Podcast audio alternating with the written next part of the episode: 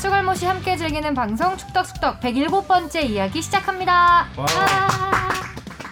안녕하십니까. 한국 축구가 세계로 쭉쭉 뻗어나간 한 주였습니다. 손흥민 선수가 한국인 최초로 피파 푸스카스상을 수상했고요. 아시아 챔피언스리그에서는 울산이 8년 만에 우승을 차지하며 유종의 미를 거뒀습니다. 울산 우승 기념으로 오늘은 FC 서울의 황현수 선수를 지난주 예고해 예고해드린 대로 네. 초대해서 이야기를 나눠보도록 하겠습니다. 안녕하십니까 주영민입니다. 안녕하세요. 주시은입니다. 안녕하세요 박진영입니다. 이정찬입니다. 안녕하세요. FC 서울 황현수입니다. 예. 쑥 들어오셨습니다.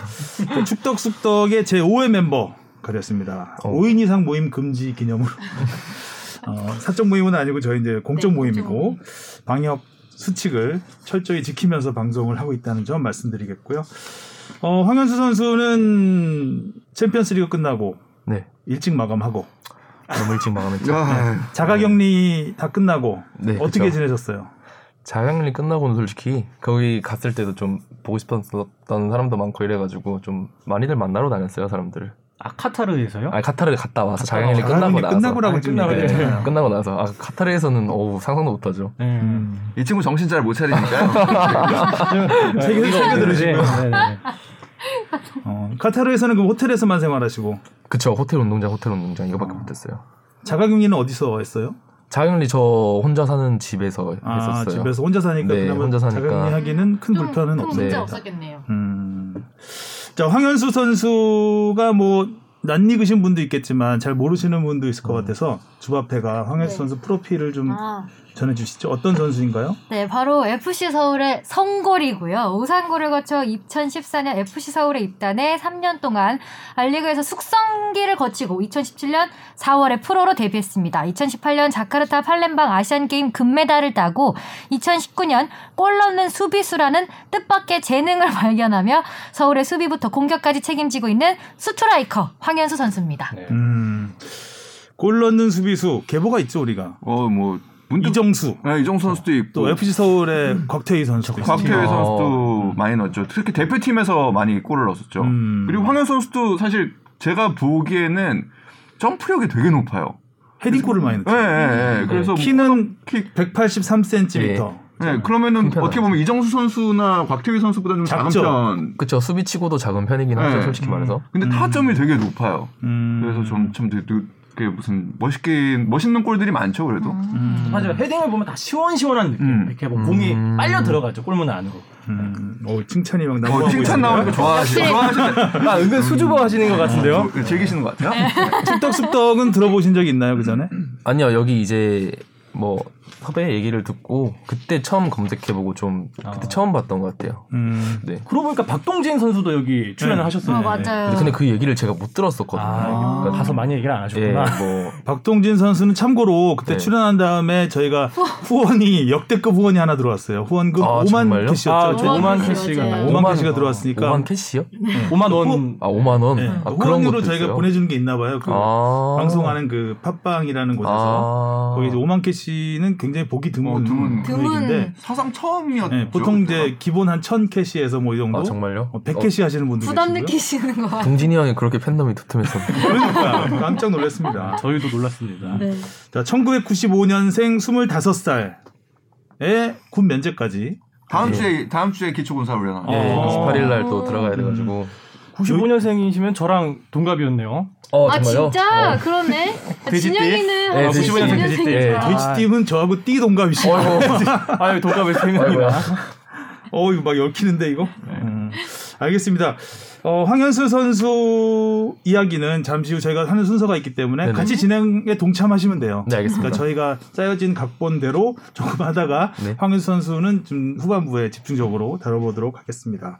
자, 먼저 댓글부터 가겠습니다. 네, 다비드리님이 인턴 PD님 고생 많으셨어요. 뽕 작가랑 더불어 나중에라도 방송국에서 오래오래 봐요. 하지은 PD에게 남겼죠. 네. 이경섭 씨, 최종 의견 시작 전에 음성 공지 해주셨던 분이 하지은 인턴 PD였군요. 그동안 고생하셨습니다. 아울러 뽕 작가님, 올해는 골룸 어워즈 없나요? 골룸 애청자로서 원합니다. 음, 아, 진짜 이 골룸 모어즈 계획은 없어요? 아 이게 작년에 이제 인턴들끼리 추진을 해서 한번 했었는데요. 음. 아 이번에 어, 사실상 추진할 사람이 요즘 아, 어, 어, 어, 새로운 될것 인턴 같아요. 있잖아 다이 씨. 아, 들어오자마자 이런 거 맡기면은 무시하남? 아, 네. 지금 등에서 하기 싫다는 게 좀 그려져 있기 때문에 하지만 힘들지 네, 고려해 주세요. 않을까. 네. 음, 다음이요? 노력해 보겠습니다. 네, 장진석 씨 올해도 이제 얼마 안 남았네요. 특히 코로나 때문에 더더욱 정신없이 지나간 느낌입니다. 그나마 다행인 건 처음에 못 열릴 줄 알았던 2020년 K리그가 단축된 시즌이지만 끝까지 치러냈다는 거죠. 어려운 가운데 시즌을 치러낸 선수, 코칭 스태프 및 관계자 여러분 정말 정말 고생 많이 하셨고요. 축덕숙덕 다섯 분도 한 해 진행하시느라 수고 많이 하셨습니다. 고맙습니다. 감사합니다. 다음. 템레이 님이 표기법이 헷갈린다면 배립 국어원을 참고하시거나 배 차장이 선수들 이름 표기와 녹음에 전적으로 관여한 피파 온라인을 참고하시거나 하라는 게임은 안 하고 배립 국어원 썰이나 배성재 시내타운으로 사전 빌드업만 40분 까는 배성재 땡튜브를 보시면 됩니다. 음, 네. 김민우 선수, 제하 수원 삼성 선수들 정말 자랑스러웠습니다. 차포 상마 다 떼고 간 아침이라 그냥 공짜로 전지훈련 가는구나라고 정신 승리했었는데 진짜 투혼이 뭔지 보여준 경기들이었습니다. 진짜 오랜만에 축구 보면서 피가 끓는 느낌을 받았네요. 요 몇 년간 팬심이 좀 식는 심정이었는데 다음 시즌 기대하겠습니다. 결혼 축하합니다. 황현수 선수는 봤죠. 어떤 걸요? 그 수원 아, 경기도 다 보고. 그쵸. 예. 어땠어요? 한국에 네. 와서 봤을 것 같은데. 예, 근데 네, 마지막 경기. 수원 이제 선수들이랑은 저기 카타르 갈 때 공항 그에서 만났었거든요. 음. 근데 그때도 수원 이제 저 건이가 또 친구니까 음. 얘기를 많이 하는데 근데 솔직히 말해서 갈 때 그러더라고요. 별기대 안 하고 간다 자기들도 자, 네, 좀 별기대 안 하고 가는데 뭐 금방 이제 좀 열심히는 하겠는데 큰 기대는 안 음. 한다라고 했는데 솔직히 저희보다 좀 더 높이 올라갔잖아요. 음. 나중에. 은근히 수원 디스하는 거예요. 네? 아, 은근히 수원 아니죠. 디스하는 저는 있는 얘기만 잘했다는 네, 거죠. 더 보태지도 않고. 아, 근데 진짜 팩트만 잘했다는 거죠. 마음을 진짜. 네. 어. 비우니까 올라가더라. 근데 되게 잘 하더라고요. 생각보 제가 생각했던 어. 것보다 네. 잘해서 저도 진짜 깜짝 놀랐고. 음. 근데 선수들이 말은 그렇게 해도 정말 간절하게 뛰더라고요. 아, 어, 그러니까요. 네, 그렇죠. 그게, 네, 그게 진짜 느껴졌던 것 같아요. 음, 알겠습니다. 챔피언스리그 이야기는 황현수 선수 챔피언스리그는 잠시 후에 이야기하기로 하고요. 다음이요. 울산 현대 팬님이 우승. 얼마나 얼마나 아, 좋으셨으면. 아 정말 두 글자에서 모든 게 느껴지네요. 마침표까지 그러니까요. 찍으셨네요. 자 오늘은 조용히- 그 황현수 선수가 조용히 황현수 선수가 한마디 했습니다. 부럽네요. 라고. 아 그렇죠 부럽죠. 음. 자 오늘은 라떼 코너를 한번 쉬겠습니다. 황현수 선수가 온 관계로 음. 아, 무엇이든 물어보세요로 바로 가겠습니다. 무엇이든 물어보세요. 아. 앙. 자, 아, 이거 이거 따라하자. 같이 해야 돼요. 아, 정말요? 네. 네, 혼자 한번 해볼게요. 자, 예? 자, 혼자 한번 해볼게요. 네. 무엇이든 물어보세요. 앙. 아, 아, 잘하시네. 호랑인 줄 알았어요. 어, 호랑이요? 울산형 위험- 위험한데요? 위험한데. 아, 예. 손다리로 아, 네, 앞에 네 글자까지 붙이려다가 말하는데 아, 바로 눈치를 채셨네. 바로 나오네. 바로 들어갈게요. 식식이님이 안녕하세요. 스포츠 뉴스를 보다 갑자기 궁금해서 질문 드립니다. 손흥민 선수가 2020년 KFA 올해 선수상을 받았는데 손준호 선수는 2위, 안병준 선수는 3위라고 들었습니다. 안병준 선수는 북한 국적인데 후보에 들어갈 수 있나요? KFA 올해 선수상 후보 조건이 다른 나라도 들어가는지 궁금합니다. 오늘 오전에 이종찬 기자가 이 부분에 대해서 취재를 막 하면서 굉장히 목소리를 높이고 화, 화를 많이 내더라고요. 오, 아니, 그러니까 논쟁적인 부분이 있는데 그러니까 이해가 안 되는 부분도 좀 있어가지고 음. 일단은 그 올해의 선수상을 요구를 할 때 각 이제 언론사의 축구 팀장들한테 표가 51표, 그러니까 사당 한 표씩 해서 돌아가고요. 그다음에 이제 17명의 대한축구 19명이네요. 대한축구협회 기술 부분 이제 담당자들과 전임 지도자들한테 표가 가서 50%대 50% 이렇게 점수로 환산을 해서 이제 올해의 선수상을 뽑게 됩니다. 그리고 어, 후보를 정하지 않고요. 그러니까 대- K리그 대상과는 다르게 K리그 대상은 팀에서 후보를 정해서 이제 음. 그들을 추려서 이렇게 MVP를 뽑는데 그런 게 아니라 무작위로 누구든 랜덤하게. 그러니까 한국 선수 중에 국내외를 총망라해서 활약한 선수 3명을 뽑아달라고 하는 겁니다. 그래서 1, 2, 3, 2를 아. 각 축구팀장 그리고 KFA 전임 지도자들 그리고 기술위원들이 뽑는 그럼 총 100명? 몇 명 정도 돼요? 투표하는 사람들이 투표하는 사람들은 51명에 아. 19명이니까 19명밖에 안 되는 예, 거예요. 예, 예. 기술 전임 지도자는 11분. 해서 총 이런 아. 70분이 네. 되는 거죠. 그럼 70명이 선수가 몇 명인데 네. 후보 없이 모든 선수들을 대상으로 투표를 한다는 거는 어, 그래서 실제로 좀 화가 났구나. 예, 그러니까 표를 받은 선수들을 총 따져 보면 20명. 그러니까 어. 한 표라도 나온 선수를 음. 총다 따져 보면 20명. 근데 이해가 되는 그러니까 저는 개인적으로는 언론사 투표들은 이해가 좀 돼요. 그래서 언론사 투표를 보면 1위에는 이견이 없습니다. 1위에는 손흥민? 예, 51표 만장일치. 어. 소니 손흥민 선수가 1위를 했고 이제 그다음 2위가 이제 손준호 선수예요. 2위 표를 31표를 받았고 음. 3, 3위 표를 10표를 받았습니다. 그리고 기자단에서는 조현우 선수와 황희찬 선수가 공동 3위, 음. 이강인 선수가 5위, 원두재 황희조 선수가 공동 6위, 음. 송민규 선수 8위, 송범근, 안병준, 이동국 선수가 공동 9위입니다. 이 선수들은 다 공감이 가는 예, 저는 그러니까 이런 음. 후보들인 것 식으로 같아요. 공감이 돼요. 근데 기술 부분 황현수 있습니까? 황현수. 예, 아, 스무 분 안에 아, 안타깝게 아. 없습니다. 네. 좀 더 노력하시면 될 것 같고요. 아니, 근데 저는, 마음이 아프네요. 네.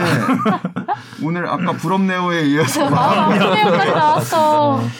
그 기술 부분 같은 경우에는 사실은 이게 왜 들어가게 된 거냐면은 기자들끼리만 하면 사실 인기 투표 같이 될 가능성이 음. 있으니까. 인지도만 네, 따진다. 전문성을 따지기 위해서 사실 넣은 건데 이해가 안 되는 사실 조금 일단은 손흥민 선수가 만장일치로 1위도 기록하지 못했어요. 일단은. 그럼 누구예요? 일- 아 만장일치는 아니다. 예, 예. 아. 일인 일단은, 일인데. 예, 일단은 1위는 손흥민 선수였고 19표 가운데 1순위를 11표, 어? 2순위 1표, 3순위 1표. 그러니까 그 19분 중에 안 찍은 안 여덟 분이 찍은 안 분도 찍은 계세요. 사람이 6분이나 기술적으로 좀 문제가 음. 있었나 손흥민 선수가? 예. 음. 그리고 2위가 기술적으로 봤으니까. 2위가 손준호 선수 무슨 기술을 본 어, 거죠? 그리고 3위가 안병준 선수 이렇게 어. 음. 됩니다. 그러니까 저는 조금은 그러니까 이 선수들을 어, 낮춰서 얘기를 하는 것이 아니라 저는 개인적으로 뭐 굉장히 좋아하지만 특정 팀을에서 1, 2 순위를 준다든가 예를 들면은 어떤 한 기술위원께서는 저 이청용 선수 굉장히 좋아하는 거뭐 아시겠지만 이청용 그래요? 음. 선수를 1순위, 2순위를 윤빛가람 선수로 이렇게 해서 아. 좀- 울산 쪽으로 네, 몰아주고. 음. 그 조금 그런 게 의심이 되는 표들이 조금 있어요. 아. 그래서 그런 부분들이 조금 좀 아쉽고 지금 야구 MVP 뭐 이런 부분에서도 좀 나오는 것 같은데 피파 올해의 선수상도 누가 어떤 선수한테 표를 줬는지 다 공개를 하잖아요. 그렇죠. 그래서 저는 그 부분도 조금 더 상의 신뢰도를 높여줄 수 있는 부분이라고 생각해요. 왜냐하면 이렇게 익명 뒤에 숨으면 아무래도 자신과 유령이 되죠. 가까우거나 음. 그렇게 의심할 만한 정황이 생긴다라는 거예요. 그러니까 어떤 특정한 기술위원이 내가 울산 소속이었거나 울산 그 선수였다면 아무래도 울산에 표를 줄 수 있거든요. 가까우니까. 그리고 그게 익명성 뒤에 있으니까 안 드러나기 때문에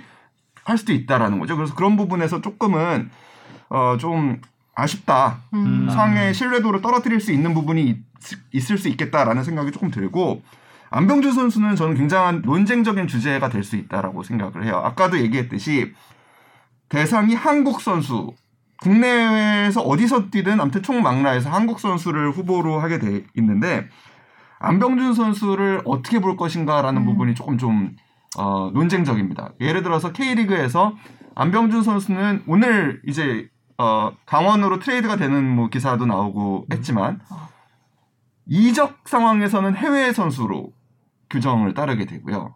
음. 이적에서는? 네, 계약 조건에서는 해외 선수로 따르게 되어 있는데 국내 선수로 또 편입해서 아시아 쿼터는 잡아먹지 않는 또 선수가 됩니다. 어, 오, 되게 특이하다. 굉장히 특이하죠. 네.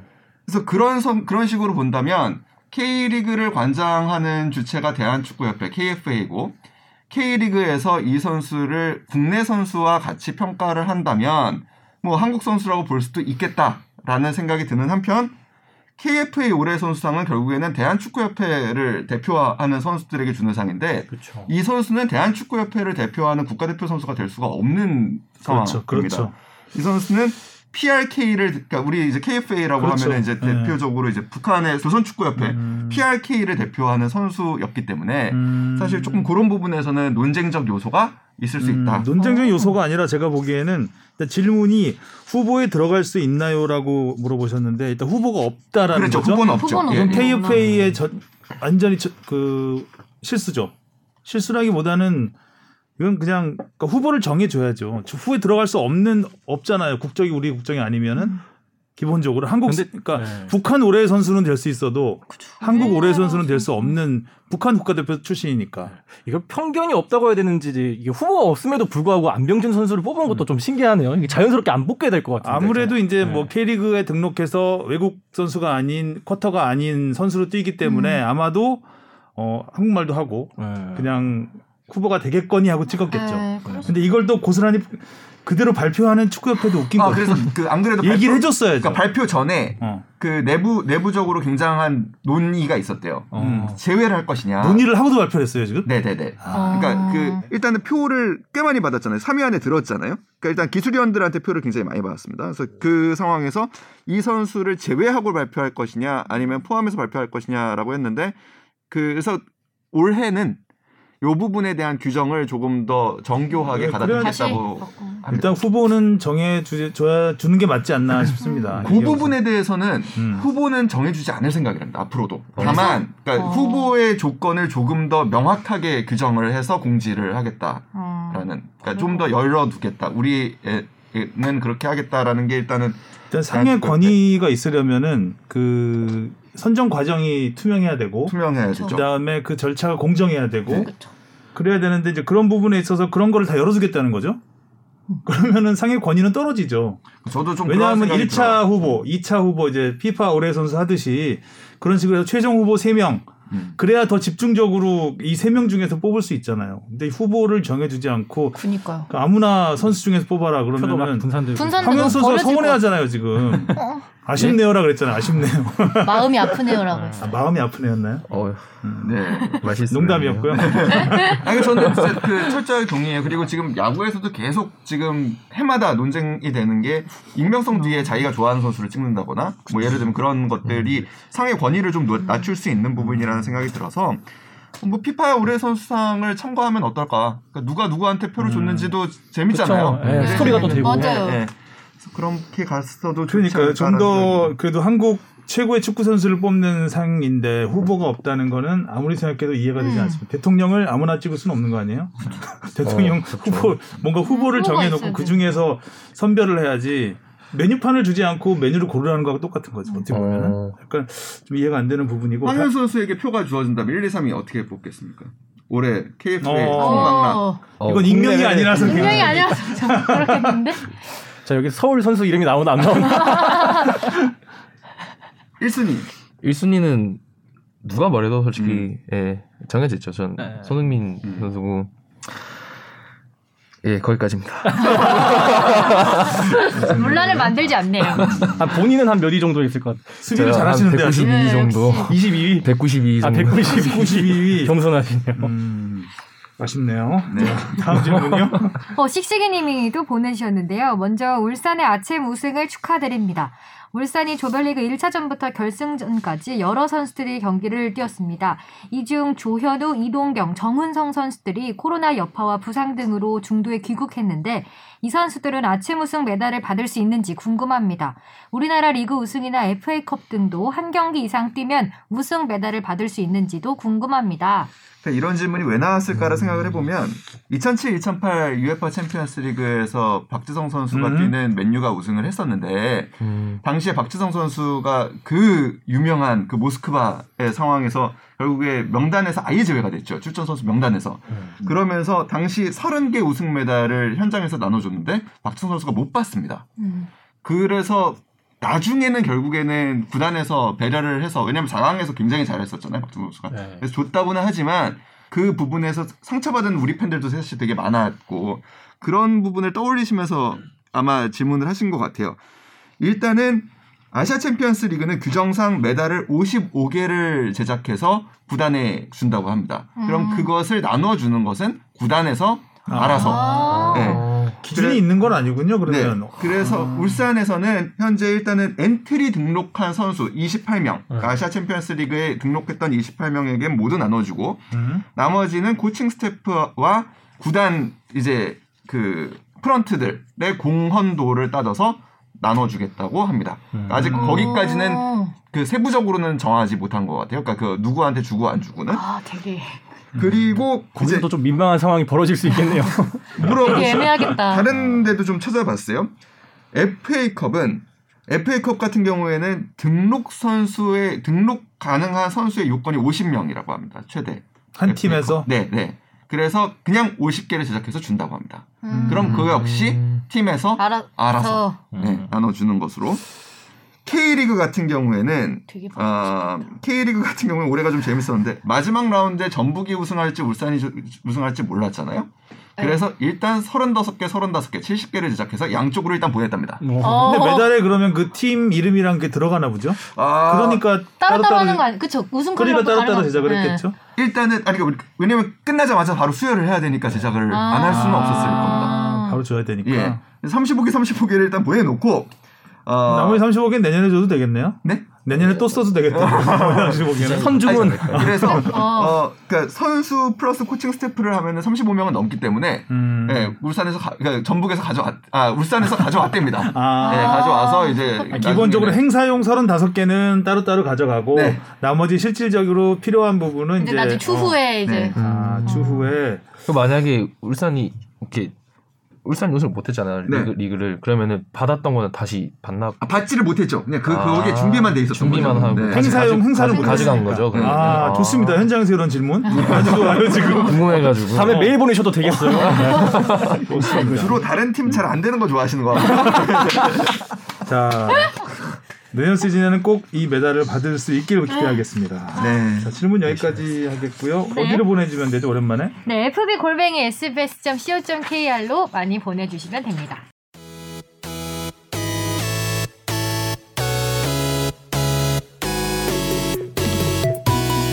여러분은 지금 축덕 속덕을 듣고 계십니다. 잊지 말고 하트 꾹. 자 이슈로 바로 들어가겠습니다. 어, 손흥민 선수가 푸스카스상을 받았습니다. 야. 푸스카스상 어뭐 다 머릿속에 다 남아있는 골들이죠. 이런 그렇죠. 골들은 자동 정말 잊지 재생되는. 못하는 이브라이모비치의 그 30m쯤 됐죠? 30m 오버헤드킥이나 뭐 아, 태권도 바이스킥이라고 어. 불리는 이런 골들 중에 하나가 됐다는 거는 굉장히 큰 영광스러운 상이고 또 피파에서 주는 상을 한국 선수가 받는 거는 굉장히 큰 의미가 있고 첫 번째였고요. 어, 황현 선수도 봤죠. 시상식 입골 장면. 네 그쵸 그쵸 손흥민 선수하고는 또 아시안 게임에서 같이 뛰고 했는데 네네 좀 남달랐을 것 같은데 어땠어요? 아 솔직히 지금 이제 손흥민 선수 같은 경우에는 저도 그때 같이 있었지만 지금은 솔직히 막 가깝다기보다는 제가 좀 약간 높게 보는 선수라서 음, 막 좀 어려운 예, 형. 예, 그쵸, 그쵸. 음. 좀 약간 그렇게 보여서. 근데 솔직히 받을 거는 예상은 하고 있었어요. 누가 음. 봐도 좀 제일 괜찮, 좀 멋있는 음. 골이었으니까. 근데 이렇게 또, 또 막상 또 받으니까 또 약간 저도 좀 감동을 좀 받는? 약간 그런 게 좀 아. 있더라고요. 수비수 입장에서 이런 골을 허용하면 어떤 기분일까요? 영원히 박제되는 거잖아요. 그 손흥민의 최고의 순간 이런 성명은 거 어떻게 계속 하죠? 계속 나와, 재생되는. 어. 계속. 약간 은퇴를 약간 생각하고.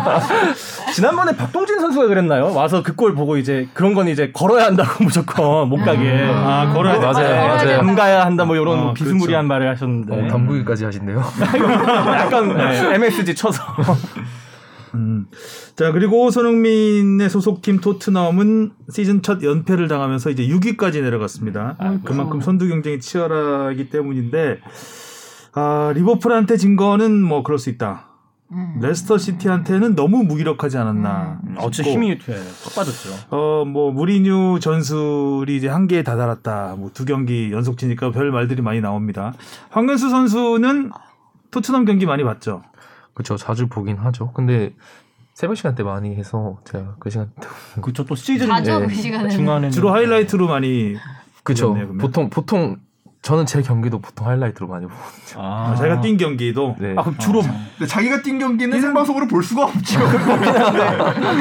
아 뭐 주로 어떤 걸 위주로 봐요? 본인 플레이를 위주로 보나요? 안 그러면은 아 근데 보통 저도 이제 선수를 하고 있으니까 이렇게 경기를 보긴 하는데 그때는 보통 이제 저만 보죠. 내가 왜 아. 저기 있었나. 음. 아 자책하면서 오히려 왜냐면 잘했던 그게, 것보다. 그게 보이거든요. 아, 다음에는 저기 있지 말. 음. 그러면 또 경기할 때 또 그게 생각나서 음. 진짜 그렇게 하게 되거든요.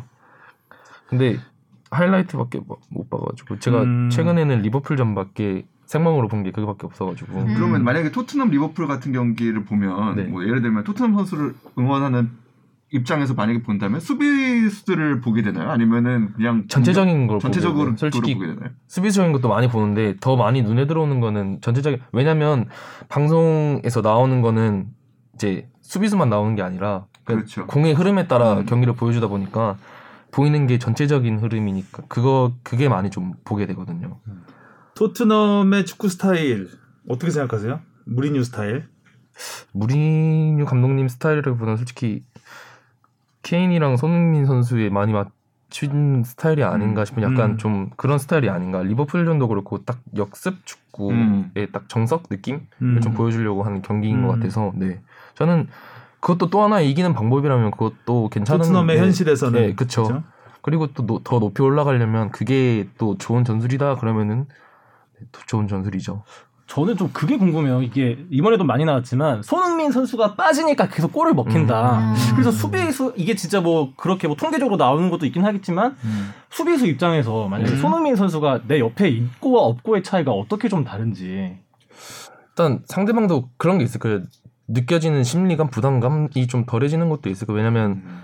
손흥민 선수가 있으면은 아 역습을 대비한 또 그런 음. 대책을 세워야 되는데 손흥민 선수가 빠지면서 거기에 조금 더 음, 그 강하게 전방에 프레싱을 할 수 있는 그렇죠. 약간 그게 또 달라지다 보니까 음. 또 그렇게 되지 않았나 약간 맞아요. 네 그런 생각 그래서 공격수의 교체가 수비에도 큰 영향을 음, 맞아요. 미치는 네 미치는 것 같아요 그게 바로 토트넘이 처한 현실이기도 하고 그래서 굉장히 이번에도 보면 딱 해리케인과 손흥민을 막는 형식의 수비를 딱 지능적으로 레스터 음. 그냥, 예. 시티가 진짜 들고 특히 나와서. 또막 케인한테는 더 타이트하게 달라붙는 것 같아요. 음. 어, 무조건 맞아요. 그냥 파울 한번 하고 보고. 그러니까 중간중간 고리를 딱딱 끊어버리는 이런 수비 그것도- 레스터 시티가 그것 굉장히 또한 잘한 거죠. 전술이죠. 네, 잘한 거죠. 잘하는 수비죠. 토트넘이 네, 예, 수비. 토트넘은 당한 거고 음. 그렇습니다. 해외 축구 보면 이제 뭐 사실 뭐 리버풀의 판데이크 같은 선수는 뭐 세계 최고의 선수 뭐 공수를 통틀어서 그렇게까지 꼽히는 선수인데 해외 축구를 보면서 아 난 이런 스타일의 수비수가 되고 싶다.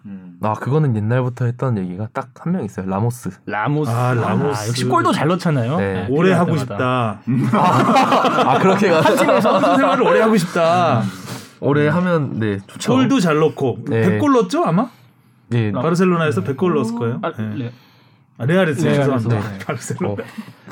특히 뭐 그럼 라모스의 어떤 스타일을 좀 많이 담고 싶은가요?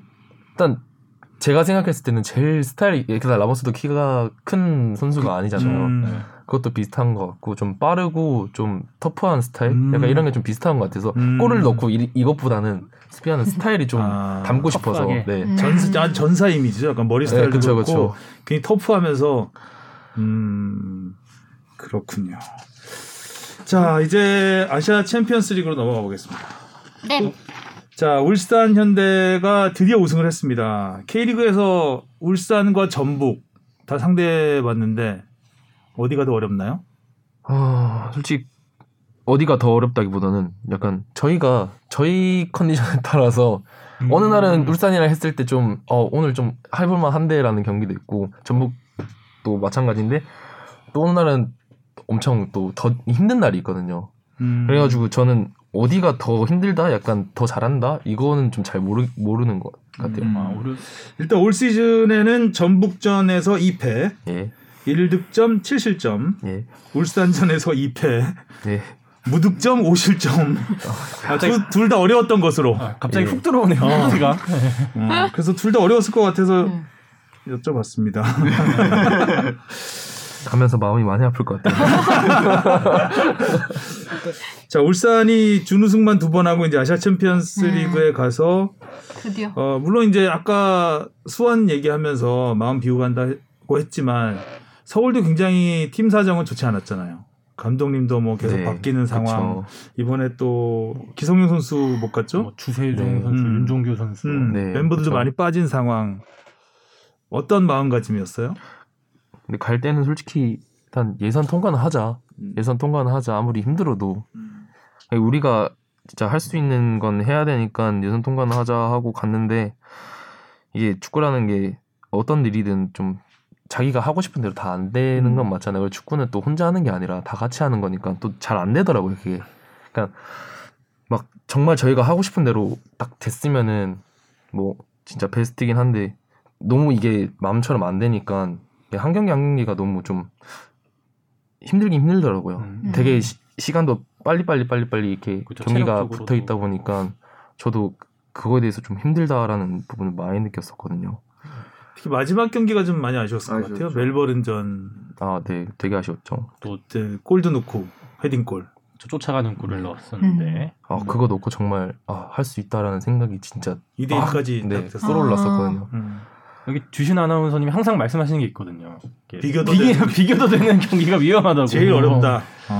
선수들이 그때 경기에 들어갈 때도 그런 생각은 크게 안 갔죠. 뭐 비교도 된다 이런 게 아, 스코어가 그런- 네. 들어오나요 눈에? 아니요, 비교도 된다. 아, 알긴 아는데 음. 경기 전날 막 주영 형도 그렇고 막 얘기하는 게 절대 그렇게 생각하지 마라. 이러면 은 진짜 우리가 나태해지면 이건 진짜 어떻게 될지 모른다. 이- 이런 얘기 항상 많이 하거든요. 네. 어떻게 또 마음속에 있었나 봐요. 그런 생각이. 몸이 알아요, 몸이. 네. 비교도 된다는 걸. 우리는 골만 더 이런 생각. 무조건 이겨야 합니다. 음, 아무리 맞아요, 그렇게 무조건 이겨. 예, 그, 아무리 이제 그런 마음을 가져도 뭔가 분위기라는 게 있기 때문에 음, 비교도 되면 음, 또 상대 팀 입장에서는 비기면 안 되는 거잖아요. 맞아요, 우리 팀은 맞아요, 그렇- 맞아요. 그렇지만 그래서 상대 팀이 더 아, 어, 저칠게 나오면 어, 좀 위축되는 것도 있고 아, 음. 아마 그런 상대적인 영향이 좀 있을 것 같습니다. 그러니까 저는 한 경기가 차지하는 비중이 굉장히 크다고 생각을 해요. 특히 챔피언스리그 이번 올해 같은 경우에 한 군데서 이렇게 치르는 경우에는 사실 서울 같은 경우에도 부침이 있었죠. 가서 뭐 좀 어려움도 겪었지만 또 큰 대승을 하면서 분위기 반전을 한번 이뤄내기도 했었어요. 그러니까 그런 상황에서 어떻게든 16강에 갔다면 한 경기를 딱 더 하는 거라고 하더라도 그 상황에서 얻게 되는 것들이 굉장히 많. 을 수가 있다라는 생각이 들어서 좀 그런 면에서는 좀 시즌을 마무리하는 대회이기도 하지만 사실은 내년 시즌을 준비하는 대회이기도 했다라고 생각을 한다면 한 경기라도 좀 더 하고 왔으면은 좀 더 어땠을까라는 생각이 네. 굉장히 그렇죠. 아쉽죠. 마지막 예, 경기는 예. 진짜 좀 아쉬웠던 네. 것 특히 네. 이게 같아요. 토너먼트에 올라가면 이게 또 금전적으로도 많은 도움이 되기 때문에 음. 그런 거밖에 안 보이죠. 뭐. 아, 이렇게 싸늘한 반응할 줄. 어. 금전을 어떻게 생각합니까 지금 올라가는 이 아 이번에 스포츠의 금액이 세계에서 금액이 그건 나중 상당하더라고요. 네. 문제지. 상당하긴 했죠. 가장 많은 금전을 가져간 우리 울산. 네. 울산. 의 우승 예상했을까요? 갈 때? 아, 그래도 제일 절실한 음, 팀이 울산이었었던 것 같아요. 제가. 사실 음. 근데 울산도 많이 빠졌잖아요. 그죠? 어. 대표팀 네, 그것 때문에 네, 그쵸. 많이 빠졌고. 네. 그래도 울산은 울산이었죠. 음. 제가 생각했을 때 네, 멤버 축도 그렇고 네 울산은 울산이었던 것 같아요. 그래서 울산의 우승을 응원했다. 저 탈락하고 나서는 근데 솔직히 탈락하고 나서는 어느 대한민국 팀 어느 팀이든 좀 높이 올라갔으면 좋겠다라는 음. 생각은 좀 있었어요. 다른 나라 같은 경우에는 리그에서 경쟁이 너무 치열하게 그리고 역사적으로 오래간 이어지다 보니까 우리가 우승을 못해도 쟤네는 우승하면 안 돼. 같은 리그 안에 있어도 아. 그 라이벌 팀에 대해서 그런 게 있는 반면 우리는 기본적으로 리- 우리 리그를 위해서 어떤 팀이라도 좀 우승을 했으면 아, 네, 이번에 울산하고 페르세폴리스 결승전에서 그러니까요. 대단한 라이벌 팀이 울산을 응원했다는 네. 거예요. 네, 네. 맞아요. 아, 제- 댓글에 뭐 막 네. 와, 그쵸. 아, 알 수- 아랍어들이 막 그래서 뭐 중요한 정보들도 많이 주고 그 책, 뭐 어떻다 네, 어떻다. 골키퍼 어. 선수가 음. 아, 십자가에 약하다. 뭐 이런 그러니까 모르는 거예요.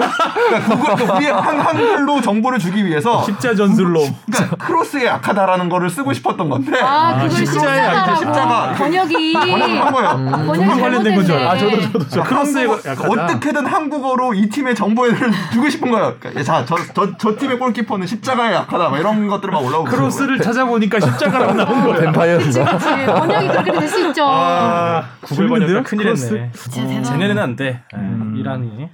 큰일 났다. 그렇군요. 참 그 어쨌든 울산이 준우승 두 번 하고 뭐 이슈 몰이를 많이 하면서 결국 우승까지 가서 울산 입장에서는 굉장히 다행스러운 일. 음. 그렇죠. 예, 마지막에 특히 막 주니어 선수 막 울고 영상 음. 통화하고 김동훈 감독님 꽉 끌어안는 사진 그거 있었잖아요. 아, 저도 봤어. 아 진짜 마음 고생 많이 했었구나. 아, 김동훈 그게 딱 감독이 마음 고생이 심했겠죠. 음. 느껴지더라고요. 예. 주니어 선수도 심했던 것 같아요. 주니어 저 선수도 좀 보니까. 심했어요. 그러니까 어. 주니어 선수 그때 그때 저 그 MVP 시상식 때 그, 그 사당 한 명만 취재를 갈 수 있어서 저는 가서 이렇게 보는데 사실 되게 실망을 하긴 했었어요. 음. MVP가 주니어 됐어서 선수. 음. 아, 음. 그러니까 자기가 생각할 때는 그러니까 물론 뭐 우승했으면 뭐 네, 예, 못 받을 수 있다라고 이론의 생각하지만 여지가 없죠. 예. 그리고 뭐 그 에이전트 분은 저한테 와서 막 그러더라고요. Where is MVP? 막 이러더라고요. 음. 좀 많이 속상했던 것 같긴 해요. 아, 아니, 골을 좀 많이 넣어서 물론 팀이 못 이긴 이렇게 우승을 진짜 못 하긴 많이 했었지만 시즌에 리그에서 사실 주니어 선수의 네. 득점 페이스가 거의 역대급이었거든요. 그쵸 뭐 거의 뭐 다른 리그랑 합쳐봐도 진짜 올해 골은 제일 많이 터트려줬기 때문에 아마 네. K리그가 올 시즌 단축되지 않았으면 득점 신기록 어, 그럼 충분히 무조건. 가능했던 음, 데 네. 있었기 그럴 때문에 수도 있었죠. 아, 굉장히 좀 아쉬움이 클만합니다. 주니어 선수 입장에서는. 그래도 어쨌든 우승컵을 들어올리면서 마무리가 돼서 음, 잘 됐고 김동훈 선수는 김동훈 선수는 김동훈 감독은 네.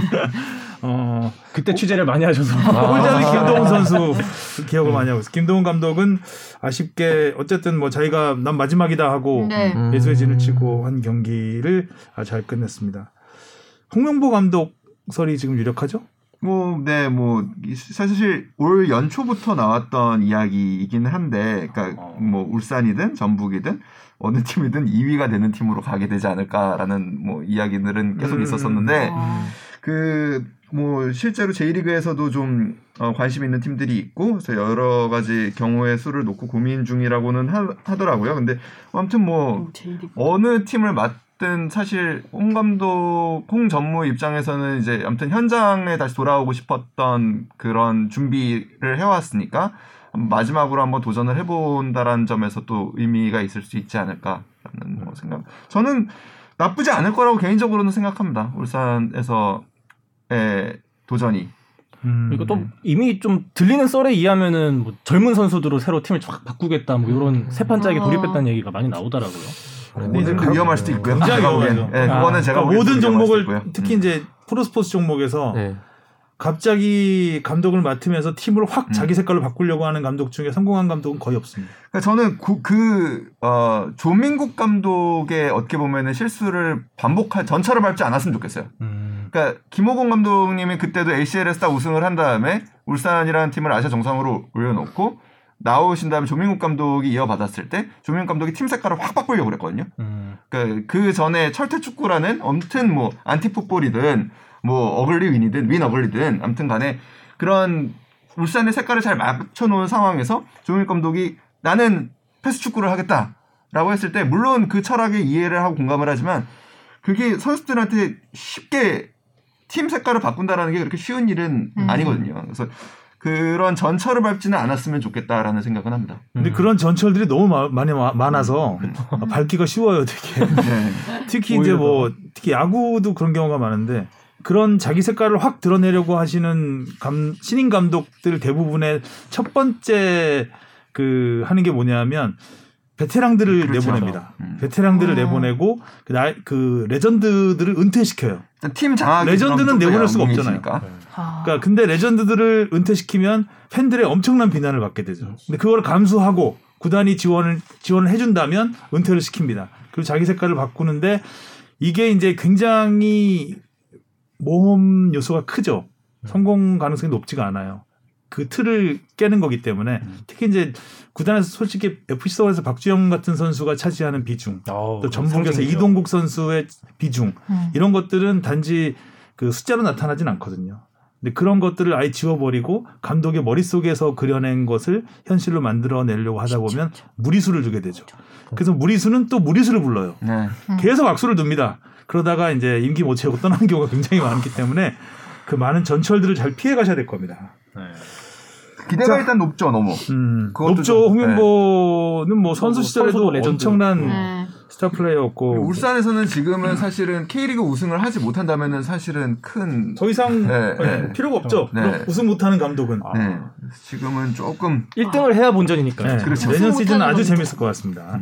또 김- 전북이 김상식 감독 어떻게 보면 초보 감독, 그러니까 지금 지금 세기 좀- 초보 감독을 네. 영- 그 사실상 승진이죠 승진 내부 승진으로 올렸기 때문에 딱 전형적인 거죠. 그러니까 그게 이제 팀 색깔을 크게 바꾸고 싶지 않아, 않은 팀들이 그 팀을 안정적으로 발전시키고 싶을 때 쓸 수 있는 가장 큰 방법. 그러니까 김상식 코치도 그 팀에 여- 차지하는 영향이 굉장히 큰 지도자예요. 그러니까 일단 선수들이 잘 따르고 그렇죠. 그리고 선수들과의 관계들이 되게 좋고 그런 점에서 물론 근데 이게 코치로서 또와 감독으로서의 자리에서 선수들을 대하는 거는 물론 달라질 수 있겠지만 그러니까 그런 부분에 선수들 동기부여를 잘하고 선수 구성이 어, 지난해만큼 잘 된다면 전북 입장에서는 또 더 발전할 수 있는 계기가 될 수도 있겠죠. 음. 더 단합을 잘해서 네. 음.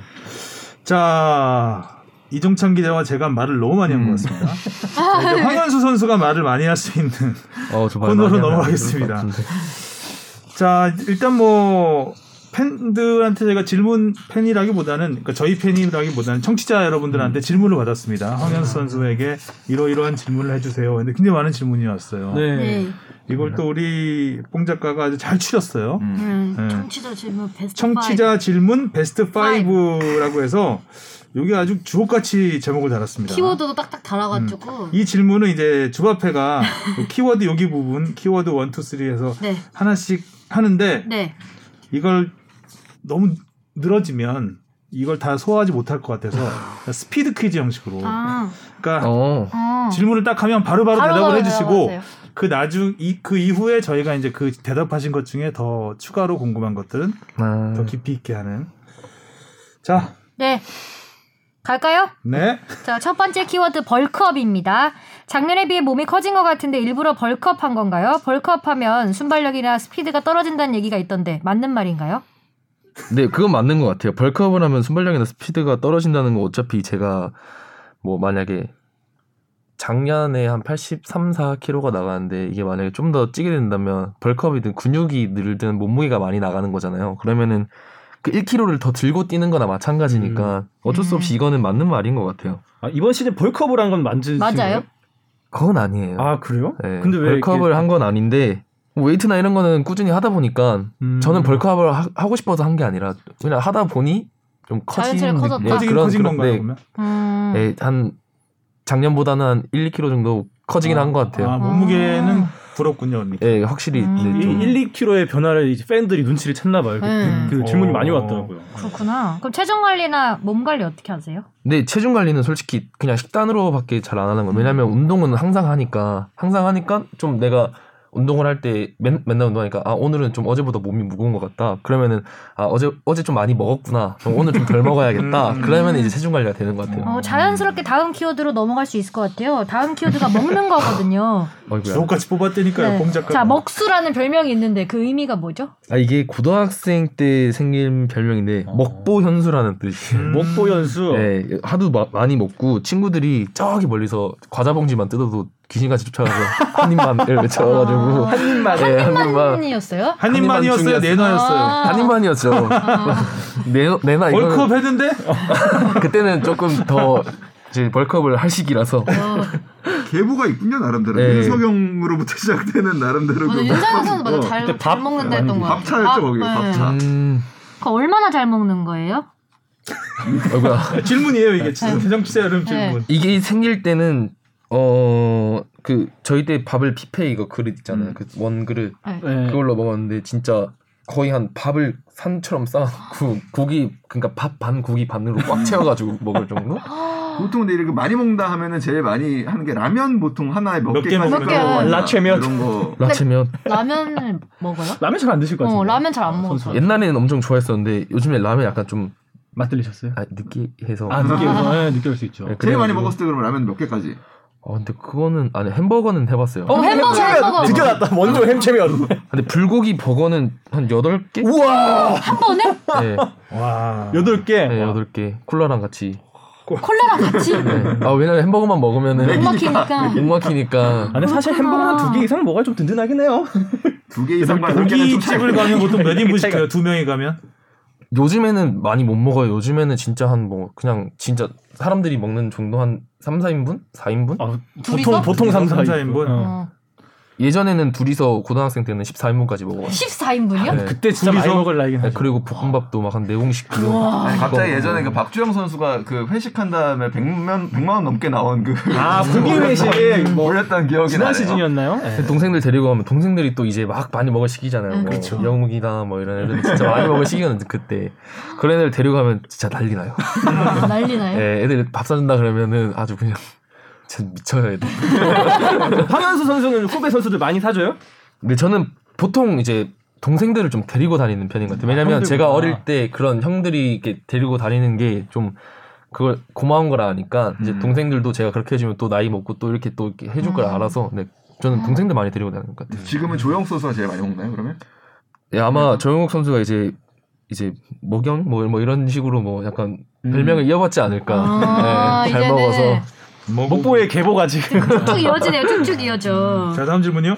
다음 질문이 네. 그 스트라이커, 먹수, 벽수, 골 넣는 수비수 등의 별명이 있는데 가장 마음에 드는 별명이 뭔가요? 어 이거는 솔직히 저는 딱 정해 전 벽수가 제일 좋아요. 수. 벽수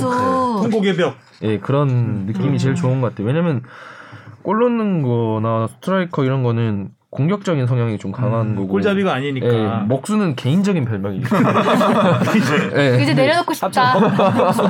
벽수가 본업이죠. 네. 그쵸, 벽수. 벽수가 수비벽이 네. 본업이기 때문에 가장 좋아한다는. 자, 그럼 또 잘 이어지는 것 같아요. 다음 키워드랑 다음 키워드가 마인드 컨트롤에 대한 질문인데요. 홈 경기에서 지고 경기장 돌면서 홈팬들한테 인사할 때 다른 선수들은 힘들고 미안해서인지 고개 숙이고 무표정으로 오는 선수들이 많은데 현수 선수는 항상 웃으면서 팬들한테 손을 들며 인사하는 게 보기 좋아요. 음. 되게 긍정적인 성격 같은데 경기 중 실수했을 때 또는 패배 후에 마인드 컨트롤을 어떻게 하는지 궁금합니다.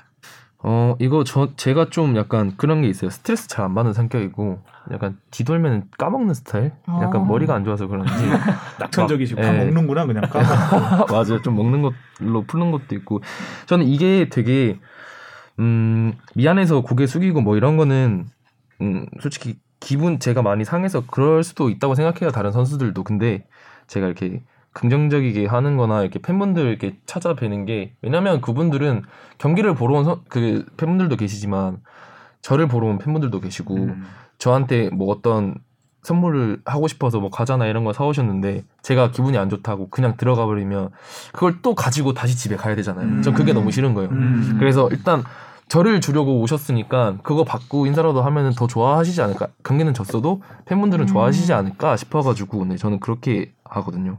황현 선수는 어린 시절에 어떤 선수를 좋아해서 뭐 이렇게 쫓아가보거나 뭐 사인을 받거나 그런 경험이 있나요?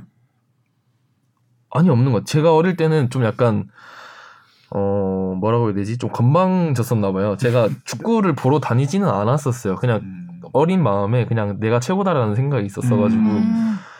예 그때는 네 그러지는 않았었는데 그럼에도 불구하고 아무튼 이렇게 지금 팬들한테는 네 좀 더- 왜냐면 네 이- 그것도 제가 해야 될 일이고 또 이제 제가 해야 될 직업 그 가진 사람들은 이거를 좀 이게 필요하다고 생각하기 때문에 네, 그런 것 같아요. 음. 멋지네요. 네, 그럼 지금까지 축구 생활하면서 포기하고 싶었을 때는 어떻게 극복하셨나요? 없었을 수도 있지. 아니요 두 번 있었어요. 중학 학생 때 한 번이랑 고등학생 때 한 번. 중학생 때는 운동이 너무 힘들었었고 고등학생 때는 제가 말 아, 건방졌다고 했을 때 그때 딱 중학생 때였는데 고등학교 딱 올라오고 나니까 너무 진짜 자원삼아. 오- 네 우물 안에 개구리구나. 음, 내가 여기서 과연 버티고 성공할 수 있을까? 이렇게 잘하는 사람이 많은데 그때 고등학생 1학년 때 되게 아. 제일 크게 좀 그런 게 음. 왔었던 것 같아요. 그만해야 되나?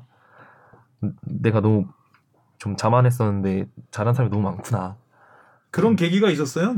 그 우물 안의 개구리라고 확 느끼는 음. 경기나 아 경기가 아니라 일단 고등학교로 전학 이제 진학을 하잖아요. 그러면은 또 이제 다른 지역에 잘한다는 내노라는 사람들이 또 올 텐데 처음 갔을 때는 되게 기고만장하게 갔는데 같이 이제 차 운동하고 뭐 훈련을 예, 보면 훈련을 딱 하는데 와 저랑 급이 너무 다른 거예요. 기죽게 하는 선수가 한 명 있었어요. 네 그때는 이제 지금 대전에 있는 승원 윤승원 선수라고 음. 그때 정말 와 이 아, 미쳤다. 할 정도로 음. 어떤 어떤 면에서 기술적 예. 아니면 기술적 약간 아, 볼 감각이나 이런 게 그때 진짜 거의 탑 선수였으니까 그 당시 때는 음. 네, 그걸 보고 와 미쳤다 이랬었죠. 근데 어떻게 극복을 했어요? 거의 잘, 잘 까먹었어요? 때마다 잘 때마다 아, 자고 일어나면 아니, 다시 그때는- 글쎄. 네, 리셋하고 또 이제 보면서 어이구야 하고 또잘때 이제 잠깐이었구나. 야 이걸 어떻게 해야 되지 하고 일어나면 다시 리셋 밥 먹으면 다 까먹죠. 어, 자체 리셋. 포기하는 것도 까먹은 남자. 어. 아주 굉장히 마인드가 좋은데요. 네. 음, 라모스처럼 오래 하겠어요. 그럼 축구하면서 제일 즐거웠던 순간 언제예요? 어 근데 이건 솔직히 말해서 그냥 경기 이겼을 때가 제일 좋은 것 같아. 음. 즐겁고 그것 때문에 계속 축구 선수를 하지 않을까 싶어요. 음. 네, 다음 질문.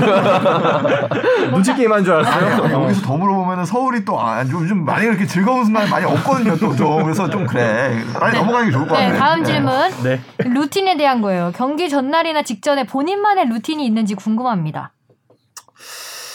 아, 조금 그래도 조금 예민해지긴 하는 것 같아요. 약간 경기 전날 해산물을 잘 못 먹어요. 어, 그 해산물 평소엔 잘 먹는데 네, 거기서 잘 날만? 먹는데 경기 왜 전날은 네? 탈난 적이 있어. 아니 아니요. 그냥 그 뭔가 해산물의 비린내가 확 느껴진다고 해요. 아, 아, 전날에 그렇구나. 예민하다 네. 예, 보니까 예, 그게 예민하다 밴더제니까. 보니까 예, 예, 민감하게 좀 그게 많이 오는 것 같아요. 음, 그럼 징크스는요? 근데 징크스에 대해서 선수들은 되게 이런 거 되게 많잖아요. 징크스가 네. 엄- 뭐 오른발부터 들어가. 네, 막 그런 게 있- 음. 저도 되게 많았는데 저는 이거를 다 깨려고 해요. 항상 어. 징크스가 생기면은 맞아. 만약에 징크스라는 게 안 되면 안 돼. 예, 막, 신경 막 쓰여. 진짜 만들면 안 되는데 이게 네.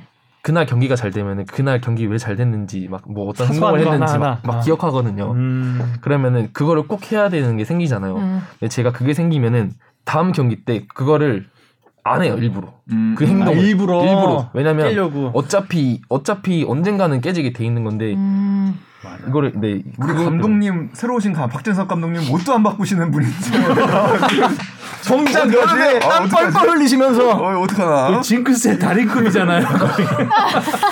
모두 감독님 개취니까요. 음. 네 그 서울 형들이 핸드폰 게임을 좋아한다고 들었는데 현수 선수도 하시는지 궁금합니다. 한다면 실력이 어느 정도인가요? 아 저는 진짜 게임을 못하는 편이라서 핸드폰에 게임 어플 하나도 없어요. 음. 어, 네. 그렇군요. 자, 그럼 다음 질문입니다. 원클럽맨에 대한 건데요. 언제 이렇게 든든해지셨는지 저희 딸을 맡겨도 되겠어요. 아이고야. 물론 아직 안 태어났고요. 아, 완전히 네, 많이 딸 놀라시, 봐달라고. 음, 네, 많이 놀라시네. 음. 육아 육아. 네. 음. 아무튼 고요한을 잇는 K리그 두 번째 퓨어한 원클럽맨이 되실 의향이 있습니까? 그쵸 일단 제가 예전에 그 이제 인스타 라디오 방송 인스타 방송 음, 이거 라이브? 아, 네, 라이브. 라이브를 했을 때도 팬분이 이 얘기를 꺼내셨을 때 그렇게 얘기한 적이 있어요. 저는 국내에 있는 팀은 솔직히 서울에만 있고 싶다. 음. 어디서 뭐 어떻게 제시를 하든 다른 국내 팀은 별로 안 가고 싶다라는 얘기를 했었었어요. 음, 그래서 아. 이런 질문이 많았네요. 그 원클럽맨 하고 싶다고 했는데 변치 않았는지 이런 질문이 있었는데 아직 음. 변치 않았다. 네, 아직 변치 않았다. 음. 이렇게 이제 그, 구단 담당 이제 홍보 담당자분이 와 계시는데 그렇게 큰 예, 감정의 변화는 없으신 것 같아요 네. 아마 못 들으신 것 같은데. 예, 제가 보기에는 잡아놓은 물고기라고 생각하시는 예, 게 아이고, 아니라 아, 좀 약간 좀 팔팔팔 네가 어딜 가 이런 재계약 때 한번 성을 내. 인스타에 서울과 수원의 동시 오퍼를 받았는데 서울을 선택한 이유가 있나요? 아니요, 그 이게 조금 맞는 말이긴 하는데 좀 약간 그게 와전이 서울과 서울이랑 계약이 거의 완료할 때쯤 이제 수원에서 얘기가 나와서 음, 선택지는 그냥 서울밖에 없었어요. 그리고 원래 애초부터 아버지랑 했던 얘기가 고등학교는 서울 가자라고 음. 음. 얘기를 했었어가지고 네. 아, 그러니까 오산고와 메탄고의 상황이었군요. 그러니까 네, 다- 저- 다- 네네. 오산고가 바, 그, 받기 네. 전으로 사실 네네네. 입학을 동- 하게 동국이죠. 됐었죠. 네. 동국에서 오산고로 전학을 한 거니까. 네네네. 음. 음. 또 다, 많은 질문들이 왔는데 야외 활동 많이 하는데 피부가 하얗고 좋은데 비결이 있나요? 그러게 피부 좋으시네요. 머리끝도 오. 좋으신데요. 음. 아니, 인스타그램 트리트먼트 제가 하셨나 보다. 들어가 봤는데 관리를 열심히 하시는 것 같더라고요. 아, 인스타 관리를 아, 아니 피부 사진 관리. 찍을 때도 피부 보니까. 관리를 네. 사진은 다들 그 쓰지 않나요? 아니, 그렇죠. 스노우로 관리를 열심히 하신 것 같더라고요. 아, 뽀샵 같은 걸로. 네. 근데 그신 뭐, 이거 인스타를 보지 않았을까? 근데 아, 피부가 하얀 거는 어머님 다닮아서 그렇지 않을까요? 아마 아, 엄마가 어머님이 하얗고 그러니까. 아버지가 좀 음. 유전자의 힘이다. 유전이다. 음. 또 동생이 또 좀 여동생인데 좀 까무잡잡하거든요. 아 아, 여동생은 그래요? 여동생은 아버지 아버지의 힘이다. 네 아, 미안하다. 내가 우월한 유전자를 다 갖고 갔다. 미안하다 동생아. 아 그렇. 어때 근데 그 인스타그램 좀 살펴보니까 네. 옷에 좀 관심 많으신 것 같아요 패션에. 아 그래요? 근데 어때요? 어, 어, 제가 약간 찾아봐야지. 명품은 별로 안 좋아해요. 음. 그냥 이렇게 좀 이쁘고 싼 거 많이 사서 아. 이렇게 입는 걸 좀 쇼핑을 좀 좋아하거든요. 다니시겠네요. 아그 인터넷 있잖아요. 아, 인터넷으로. 아 인터넷으로 무신사? 그러면 성공하는 무신사. 비결 어 사던 데서만 사라. 사, 약간 사던 데서 왜냐면 만나갖고. 사던 데서 사는 거는 저는 좀 덩치가 있다 보니까 음. 맞는 게 좀 잘 없거든요. 그러면은 딱 사던 데서 사는 게 저한테 제일 잘 맞는 옷인 것 같아서 음. 네 사던 거의 사던 데서 사는 것 같아요. 여자친구는 있나요 혹시? 아니요 없어요. 어, 대답 빨리 하시네. 그러게요. 고민 좀 하실 줄 알았는데. 아니요. 뭔가 준비된 답변 같은 어. 느낌이 약간 이거는 왔거든요. 내가 확실히 찾아내겠다라고 아이고야. 마음 아, 마음이 정말요? 없네. 냄새가 어, 약간 그렇죠. 아, 내가 그냥 물어본 거야. 옷을 무조건 잘 반사, 입고 무조건 반사 외모에 신경 나왔어, 쓴다고 뭐. 아, 해서. 크리스마스 때도 따리, 따로 일정 없으시고 아 물론 24일 날 어머님이 이제 생신이셔서 아. 그래가지고 아, 어머님이 24, 25. 아유, 근데 가불린데. 이게 그 양력으로 하셔서 가지고 네. 음, 네, 그때 또 완전 원천처럼 엄마까지 나왔네. 그럼 피부를 물려주셨는데 더 여쭤보지도 못하겠어. 원천처럼. 어머니 나오셔. 네, 4, 5, 6은 어 진짜 부모님이랑. 벽수다. 어. 진짜 벽. 수비 잘하시네. 네. 계속. 아 이건 뭐 통곡의 벽이에요. 빈틈이 없네. 근데 이런 질문도 있어요. 데뷔 이후에 헤어스타일의 변화가 없는데 밴드를 위한 공약으로 파격적인 파마다 염색 계획 없나요? 아니면 뭐 염색- 라모스 염색을 염색을 하긴 했네요. 네 이거 두 달 전에 아니면 뭐 한- 라모스처럼 머리 맞- 이렇게 곱슬곱슬해서 어. 곱슬곱슬 음. 장발, 길게- 요새 장발이 장발은 또 솔직히 해보고는 싶어요. 근데 대세던데. 이게 이게 운동할 경기력에- 음. 때나 예, 되게 불편하거든요. 지금 아. 이 머리도 되게 불편해요. 왜냐면 아. 뛸 때 뛰면 이게 눈 날- 이게 날 찌르고? 아니요 이게 눈을 계속 찔러요. 음. 한 번 뛸 때마다 계속 찌르는 그렇죠, 그렇지 거예요. 그렇지. 음. 머리띠 하면 되잖아요. 머리에 헤어밴드. 공격을 받는 이거 거야. 하면은 또 약간 그런 게 좀 있어서 아, 제 건방지다. 머리띠까지는 아 은근 남의 시선에 대해서 신경을 많이 쓰시는 것 같은데요. 이게 안 쓸 수가 없더라고요. 아. 괜히 괜히 왜냐면 그것 때문에 졌다 이러면 할 말이 없거든. 아. 너 건방지어서 졌어. 예전에 제가 기사 찾아봤는데 17년 때였나 그 한번 건방해 그 감독님께서 건방졌다 요런 뭐 말을 했다고 뭐 들었던 것 같은데 17년 때인가 18년 네. 하셨을 때 18년도 18년도였나요? 그때 아마 저는 아니, 안 그랬었거든요. 아, 그러니까 그렇게 제가 보여- 네. 저는 뭐- 무슨 의미인지는 알 것 같아요. 그러니까 그 저도 이제 황현 선수가 이제 막 아시안 게임 이제 김학범호에 막 발탁되고 그럴 때 이제 서울에 몇 번 경기를 보러 가서 이제 뭐 그때 당시 이제 감독님들한테 여쭤보면 일단 겁이 없는 유형인 것 같아요. 그러니까 음. 그 아까 뭐 본인이 최고라고 이런 자부심도 가졌다라고 얘기를 하는데 일단은 그뭐 감독이 혼난 혼낸다고 해서 그렇게 크게 주눅들거나 아. 그런 거는 없는 유형의 선수. 그러니까 어떻게 보면은 지도자들이 이런 선수들도 좋아합니다. 그쵸 깜빡하고 약간은 똘끼 있고 그 거침없이 뛰고 김민재 선수가 좀 그렇지 않나요? 막 악발이 어 맞아요. 어. 그러니까 어지간한 근데 근데 또 황현 선수는 좀 그 다른 사- 사람 선수의 시선은 좀 신경 쓰는 것 같긴 한데 그러니까 보통 이렇게 신경 잘 안 쓰고 자기 길 가고 그런 선수들을 좋아하시기도 하죠. 음. 이게 지난주에 또 왔네요. 프로프레키가 운동화를 신고 음. 잰 건가요? 아니요 벗고 잰 거죠. 오. 네. 184cm. 벗고 잰 키. 아 좀 더 차라리 신고 쟀으면 좋고 그러니까 소비에스트한테는 사실 큰 게 되게 좀 그 프로필이 1cm라도 큰 게 좀 그렇죠. 그쵸. 그렇죠. 어차피 헤딩 영합이 좀 중요하다 보니까 좀 중요한 부분이긴 하죠. 그 부분이 키에 대한 뭐 아쉬움은 더 없으세요? 네. 진짜 컸으면 좋겠는 건 사실이죠. 한 85만 됐어도 그러니까 85만 이런 네, 됐어도. 85만 됐어도 2cm만 더 컸어도 이런 건 있는데 그래도 당당하게 할 수 있는 거는 헤딩은 자신 있어요. 음. 점프력은 자신 있어서. 그러니까 워- 워낙 그 헤딩골을 자주 넣으시는데 그 특별한 뭐 비결 같은 게 있을까요? 그럼 뭐 점프력도 있긴 하겠지만. 어 집중력이 그렇죠. 굉장히 좋은 것 같아요. 근데 집중력 떠서 급성. 공에 갖다 머리를 맞추는 음. 골문을 향해서 유효슈팅을 날리는 이번에 멜버른전에서도 보면 이게 결코 크로스가 헤딩하기 좋게 오질 않았잖아요. 네, 그쵸. 약간 이게 몸을 뒤로 눕히면 에, 에, 이렇게 에, 에. 그거는 굉장히 공을 놓치지 않았다는 거거든요. 근데 그때 딱 들어갈 때 골키, 골키퍼가 나오는 게 보였어가지고 음. 음. 근데 저보다 뒤로 오는 게 보여서 음. 아 이거는 골대로만 박으면 무조건 골이다 음. 라는 생각으로 딱 그냥 머리에만 맞추자 골대로만 박자 약간 이런 음. 생각으로 헤, 딩을 했었거든요 음. 그 황현 선수 보면은 채공 시간이 길어요. 보통 그런 이렇게, 것 같아요. 예. 헤딩할 때를 보면은 그 위에 우- 위로 올라가는 음. 타점도 높은 편이지만 그 채공 시간이 길어서 그 보면은 예전에 호날두 선수가 골 넣을 때 보면은 되게 예. 오래 버티고 있잖아요. 위에서. 어, 조던보다 높이 뛴다 뭐 이런 기사 나요.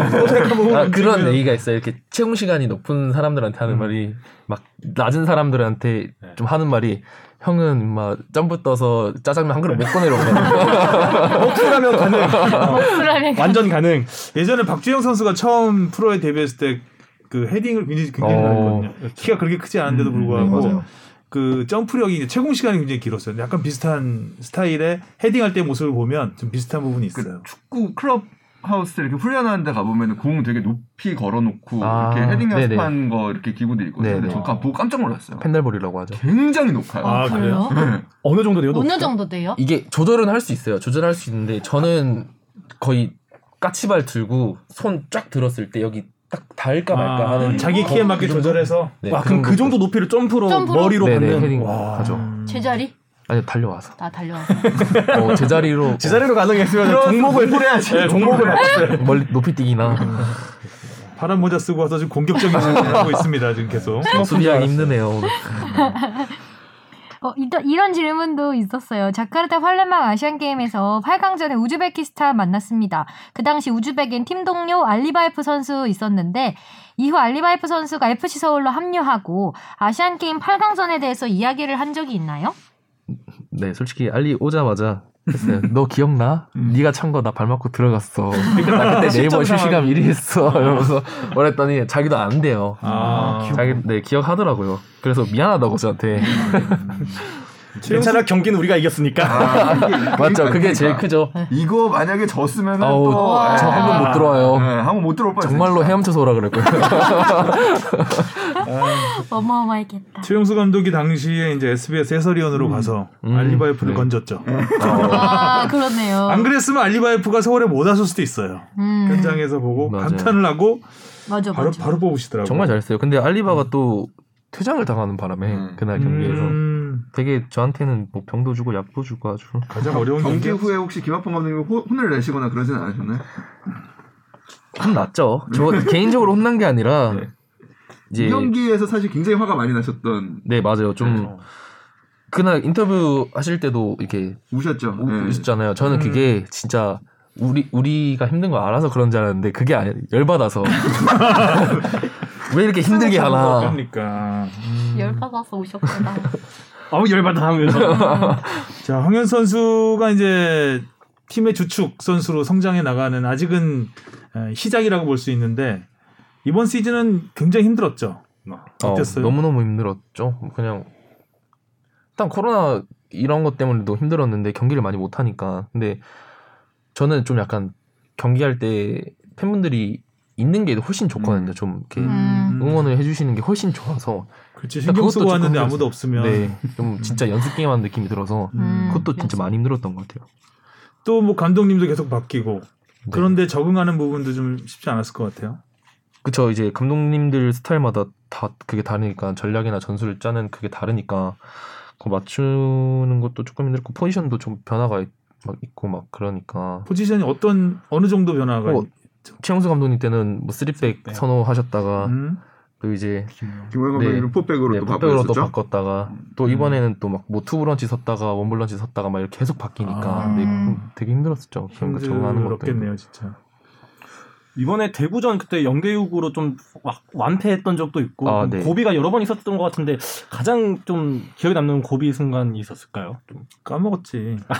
어휴. 진짜 아 이거는 좀 밥이랑 큰일 음, 같이. 났다 생각- 근데 그 대구 전 딱 준비할 때가 영선이 형 딱 왔을 때였을 거예요 아마 네. 그 준비하고 있는데 제가 그날 그때 운동을 하다가 다쳐가지고 한 음. 또 세 경기 결장을 썼었거든요 근데 딱 때마침 그 대구 경기 6대 0으로 질 때그 또 라이브를 그때 보고 있었는데 아, 본인 또- 없었다. 저 대신 뛰었던 이제 후배가 사- 강상이라는 선수가 이제 좀 약간 미안하더라고요 음. 좀 이제 좋을 때 이기고 있을 때 데뷔전을 시켜줬어야 되는데 아, 팀이 팀이 안 힘들- 좋을 때 팀이 힘들 때 이렇게 갑자기 또 나가게 되니까. 떠안겨준 네, 것 같아가지고 아. 어. 그게 되게 미안하더라고요. 그 올 시즌 참 힘들었을 텐데 어떻게 서울 팬들도 사실 좀 힘들었을 텐데 어, 그래도 그렇죠. 이번 시즌을 버텨내면서 좀 얻은 게 있다면은 좀 뭐가 있을까요? 그래서 좀 혹은 개인적으로 팀적으로 어 팀적으로는 어 그냥 내년에 진짜 좀 달라진 분위기를 가지고 가지 않을까? 약간 이런 그때 어, 작년에도 작년 시즌에도 좀 좋은 성과를 이뤘었잖아요. 음. 그 그 네. 전에는 엄청 강등 위기까지 갔었고 그리고 올해도 좀 안 좋듯이 내년은 더 좀 더 예, 더 마음가짐을 다르게 하고 오면 진짜 그렇죠. 롤러코스터네요. 올라갔다 내려. 아 아, 롤러코스터가 되면 안 되는데 그렇게 되네요. 계속 오르막만 있기를. 예. 아직 A, A 대표팀에는 못 뽑힌 적이 없죠. 네 없죠. 그 가고 욕심도 싶죠. 좀 있을 것 같은데. 엄청 있죠. 솔직히 음. 말해서 왜냐면 이거 이거 하려고 축구한 것도 그렇죠. 있으니까 네, 음. 엄- 엄청 많죠. 월드컵 한번 나가보는 거. 예, 그쵸 그죠? 월드컵 안 무조건 나가려고 네 노력해야죠. 아직은 뭐 젊으니까. 음, 네. 어, 라모스가 몇 번 나갔죠 월드컵을. 아이고 음, 혹시 그러면은 뭐 아까 국내에서는 서울이라고 얘기를 네. 했지만 또 해외 진출에 대한 욕심도 있나요? 네, 물론 있죠. 근데 제가 이제 해외 진출에 그런 생각이 있는 게 국내 팀으로 옮기다 보면 원클럽맨이라는 타이틀을 못 가지고 가잖아요. 음. 저는 원클럽맨 솔직히 하고 싶거든요. 그래서 아. 해외를 갔다가 다시. 다시 돌아오는. 음, 네, 그, 네 그렇게. 기송령 선배처럼. 예, 예, 그쵸. 음. 박주영 선배처럼. 네네. 음. 자, 아직 꿈 많은 나이입니다. 네. 이제 뭐 군사훈련 딱 잘 다녀오시고 내년에는 코로나가 좀 괜찮아지겠죠, 뭐.